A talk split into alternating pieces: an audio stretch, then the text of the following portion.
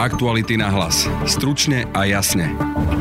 Plánovaná výstavba odpočívadel nedaleko Nitry mala byť biznisom pre miestnych podnikateľov. Od ľudí nakupovali pozemky za veľmi nízke ceny. Budete počuť autorku Lauru Kelovú. Tvrdili mi, že ten zamestnanec prišiel, povedal, že zastupuje štát, svojím spôsobom sa až vyhrážal. Za 10 eur na meter štvorcový predali tieto pozemky. Zvláštne boli aj znalecké posudky pre ministerstvo dopravy, kde bola naopak cena až príliš vysoká. Tá sa po sérii článkov Aktuality.sk prestala pozdávať aj štátu. Namiesto 40 eur už sme hovorili o 27 eurách za meter štvorcový. V sobotu nás čakajú parlamentné voľby a množstvo voličov ešte stále nevie, komu dať svoj hlas. Podľa čoho sa rozhodnúť nám poradila politologička Viera Žuborová my nejdeme do manželstva s tými stranami. Nemusíme byť vôbec spokojní na 100% s ničím. O tom, ako správne hlasovať a kde zase hrozí, že sa môžeme pomýliť, sme sa rozprávali s riaditeľkou odboru volieb Evou Chmelovou. Počúvate podcast Aktuality na hlas. Moje meno je Denisa Hopková. Aktuality SK dnes píšu o tom, ako mala byť plánovaná výstavba odpočívadiel pri rýchlostnej ceste nedaleko Nitry biznisom pre miestnych podnikateľov. Nitrianský podnikateľ nakupoval pozemky od bežných ľudí za nižšie ceny, ako mal neskôr nakupovať štát. Ceny znaleckých posudkov boli naopak premrštené. Tie sa po článkoch Aktuality SK prestali páčiť aj štátu. V štúdiu už mám autorku článku, Lauru Kelovu. Vitaj. Dobrý deň, ahoj. O čo ide v tejto kauze? Tejto kauze ide o to, že pri Nitre, katastrálnom území po hranice, sa plánovala výstavba a stále plánuje výstavba odpočívadiel.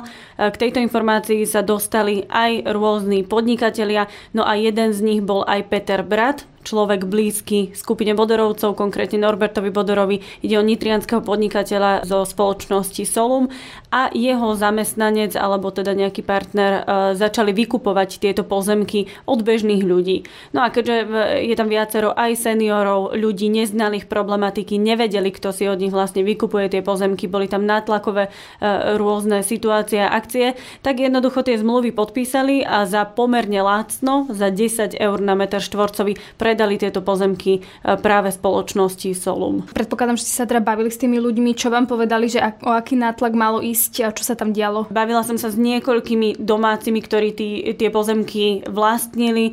E, tvrdili mi, že ten zamestnanec prišiel, povedal, že zastupuje štát. Svojím spôsobom sa až vyhrážal, že vlastne aj takto bude vyvlastnené a on im ponúka dobrú cenu a všetko im to dá v keši na ruke a podobne. Dokonca aj po dnešnom článku sa mi opäť ozval jeden z ľudí, ktorí takto prišli o pozemky a pýtal sa, že či sa ešte s tým dá niečo robiť.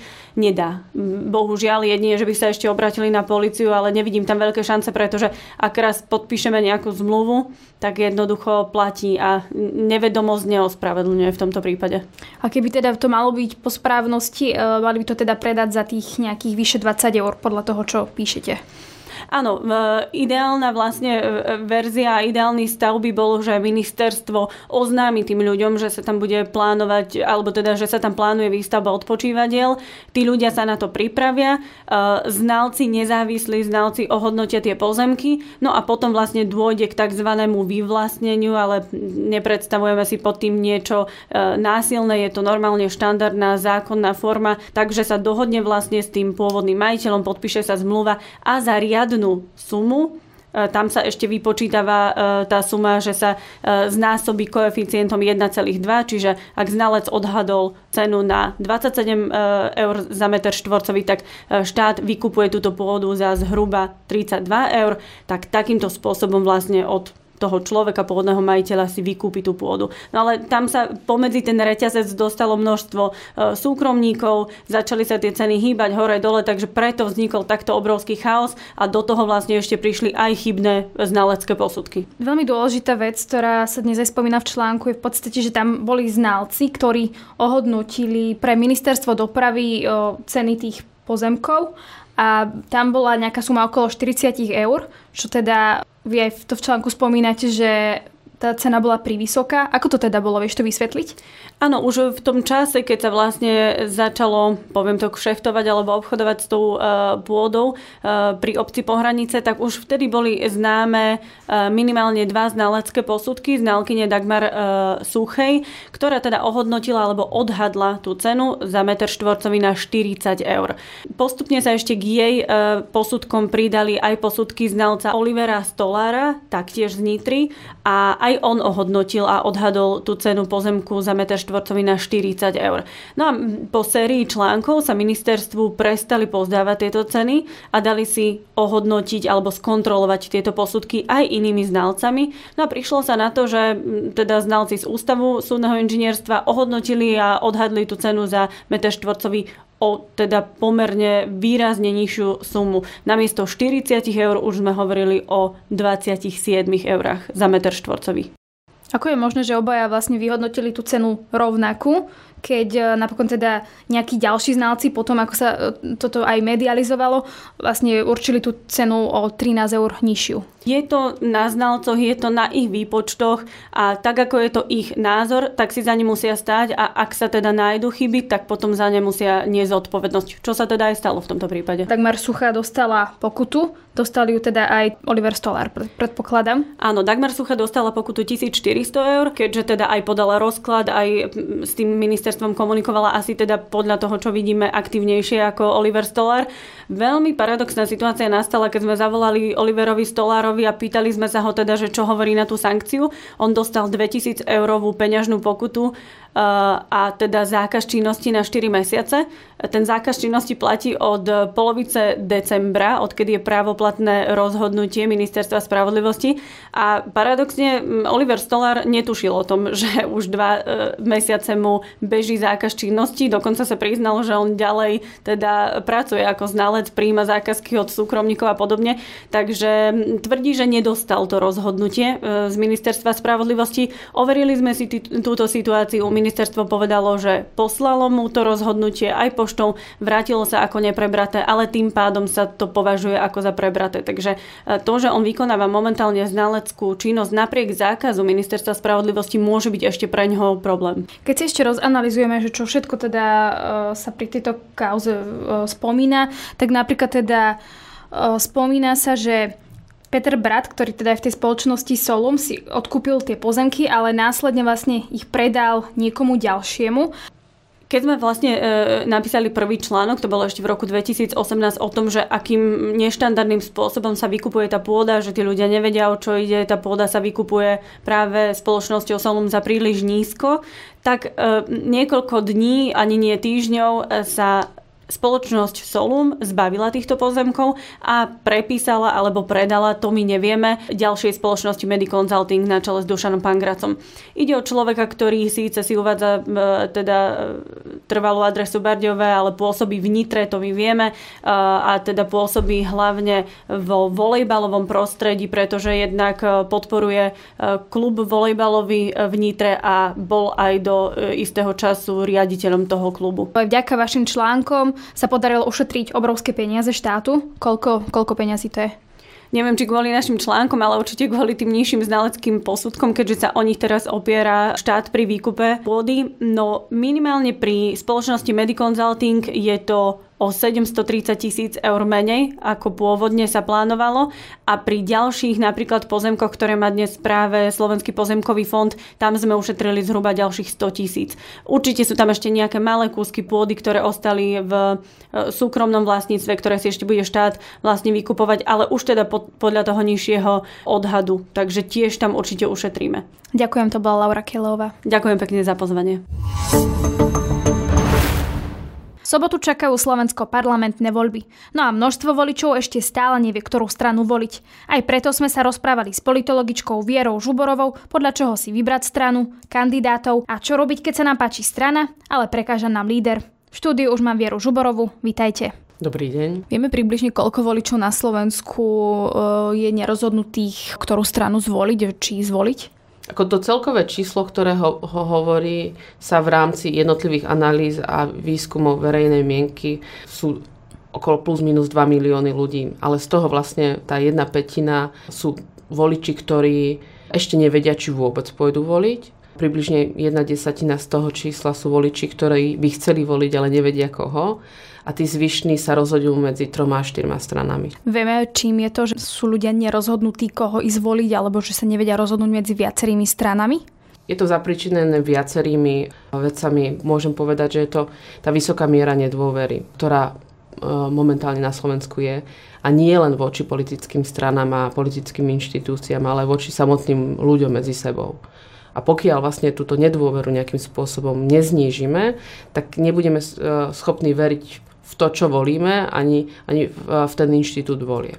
Takže keď to zhrnie, majú možno strach, že ich tá strana sklame napríklad. Áno, Predstavme si teda, že máme voliča, ktorý, ktorý nevie komu dať svoj hlas, ktorej strane. Dajme tomu, že má na výber možno pár strán, ktoré sa mu aj pozdávajú, ale nevie sa rozhodnúť. Podľa čoho by si mal vybrať? V prvom rade určite to, že, že čo s tou voľbou chcem dosiahnuť ja ako volič. Či chcem pomôcť tej strane z hľadiska sympatí, alebo chcem presadiť nejakú tému, ktorá ma trápi, alebo naopak chcem tú stranu zachrániť, pretože je pred uh, prahom zvoliteľnosti. Alebo naopak vlastne chcem dať výstražný prst strane, ktorú som kedysi volil a už tie sympatie nemá a volím vlastne jej, oponentov. Hej. To je prvá, takzvaná tá první signálny. Ale určite ako, čo, čo by som poradila je, sledovať, akým spôsobom za po- posledné obdobie tá strana vlastne sa prezentovala, hlavne či tie témy a tie idei, čo mám ja ako volič, tá strana naplňala, či vlastne ma sklamala, keď ma sklamala, či to bolo skôr v e, rétorike alebo v tej téme, ktorú upustila. Čiže to, to sú tie prvotné kroky, ktoré by mal každý volič zvážiť. No, existujú napríklad volebné kalkulačky. Je toto cesta, ako si vybrať? Je to napríklad spolahlivé, že či sa možno na to spolahnúť a hlasovať podľa toho? Osobne si myslím, že to je skôr o tom, že e, človek by mal začať rozmýšľať, že hodnotovo, ktoré sú mu najbližšie strany, nie vždycky tá prvá. Ja, ja osobne som si tiež veľ, zo zvedovosti vyplnila jednu volebnú kalkulačku a skôr som sa pozrela na to, ktoré strany boli za to, ktorá mi vyšla. Hej. Akým spôsobom vlastne tie hodnotové orientácie týchto stran boli spojené. Čiže tá, to rozhodovanie potom je o mnoho ľahšie pre tých, ktorí nevedia. Ale osobne si myslím, že téma ohľadne hodnotových orientácií momentálne nie je. To je skôr o tom, že, že čo chcem dosiahnuť e, tou voľbou. Chcem reálne tú zmenu, alebo tú zodpovednú zmenu, alebo niečo iné vlastne. Čo, čo napríklad robiť, že keď je niekto rozhodnutý, dajme tomu, že strana sa mu pozdáva, ale vadí mu ten líder. My nejdeme do manželstva s tými stranami. Nemusíme byť vôbec spokojní na 100% s ničím, čo tá strana prezentuje. Nemusíme vôbec sa snažiť vlastne byť enormne prísni na tie strany, pretože po 4 rokoch máme opäť tú voľbu výberu a zároveň ten líder môže prezentovať hodnoty, ktoré nie nám vyhovujú. Máme tam uh, tú možnosť prekrúžkovať toho lídera, čo sa v minulosti x krát stalo v každej jednej strane skoro bolo menšie zemetrasenie, ktoré, ktoré vlastne zrazu dalo jasný signál tomu, že potrebujeme obmenu lídra, potrebujeme hľadať niekoho nového. Čiže možno skôr taká rada, že keď si ani medzi tými 25, ak sa mi zdá, stranami nenájdete tú svoju, a aj keby ste tú latku zniežili čo najnižšie, tak jediná potom rada je o 4 roky kandidovať i sám keď si nenájdete aspoň niekoho, kto, kto by vám vyhovoval. Mm-hmm.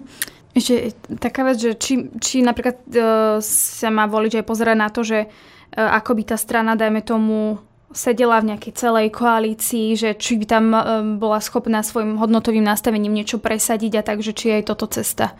Tak minulosť nám ukazuje, že skôr toto nie je cesta na rozhodovanie, pretože všetko závisí e, na povolebnej spolupráci a na tej zmluve, čo tie strany podpíšu. Už dávno tie strany deklarovali, že niektoré otázky nebudú vyťahovať v rámci prv, prv, prvých rokov, prvých mesiacov volebného obdobia.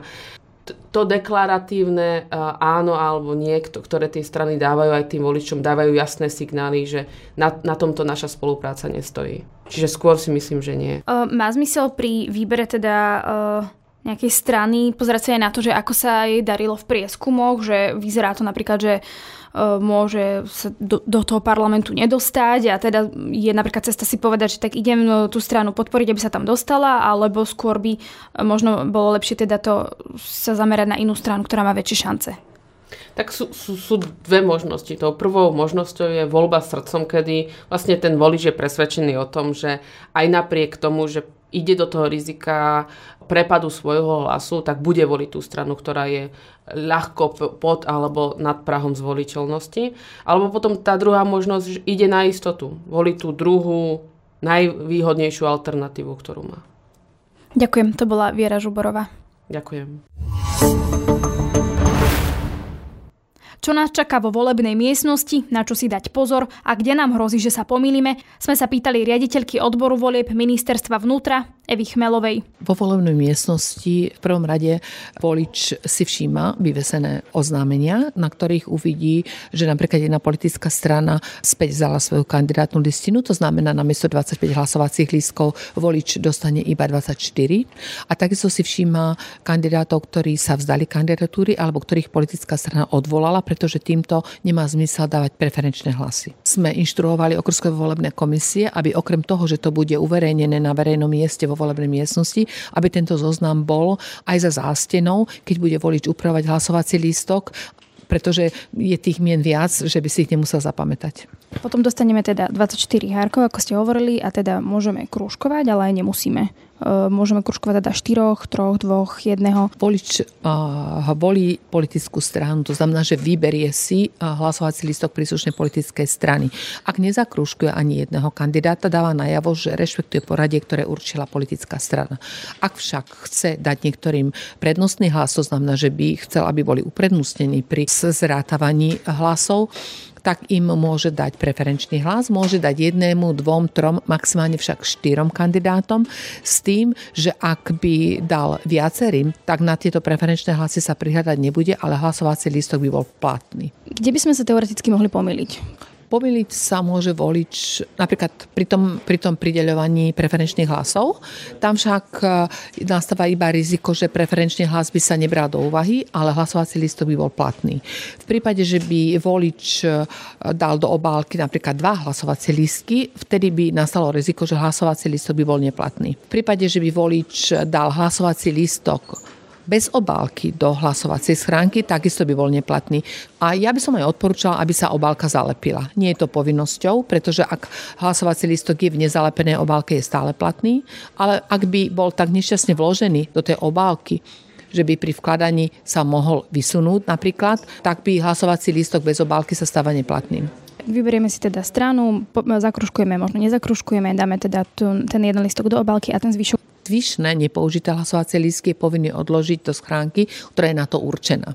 V prípade, že by tak neurobil, výzve ho okrsková komisia, aby ich odložil. V prípade neuposluchnutia tejto výzvy mu hrozí sankcia vo výške 33 eur. To je z dnešného podcastu všetko. Vypočuť si nás môžete cez Spotify a ďalšie podcastové aplikácie. Nájdete nás na Facebooku a Instagrame. Na dnešnom podcaste spolupracovala Laura Kélová a Petra Výberová. Pekný víkend želá Denisa Hopková. Aktuality na hlas. Stručne a jasne.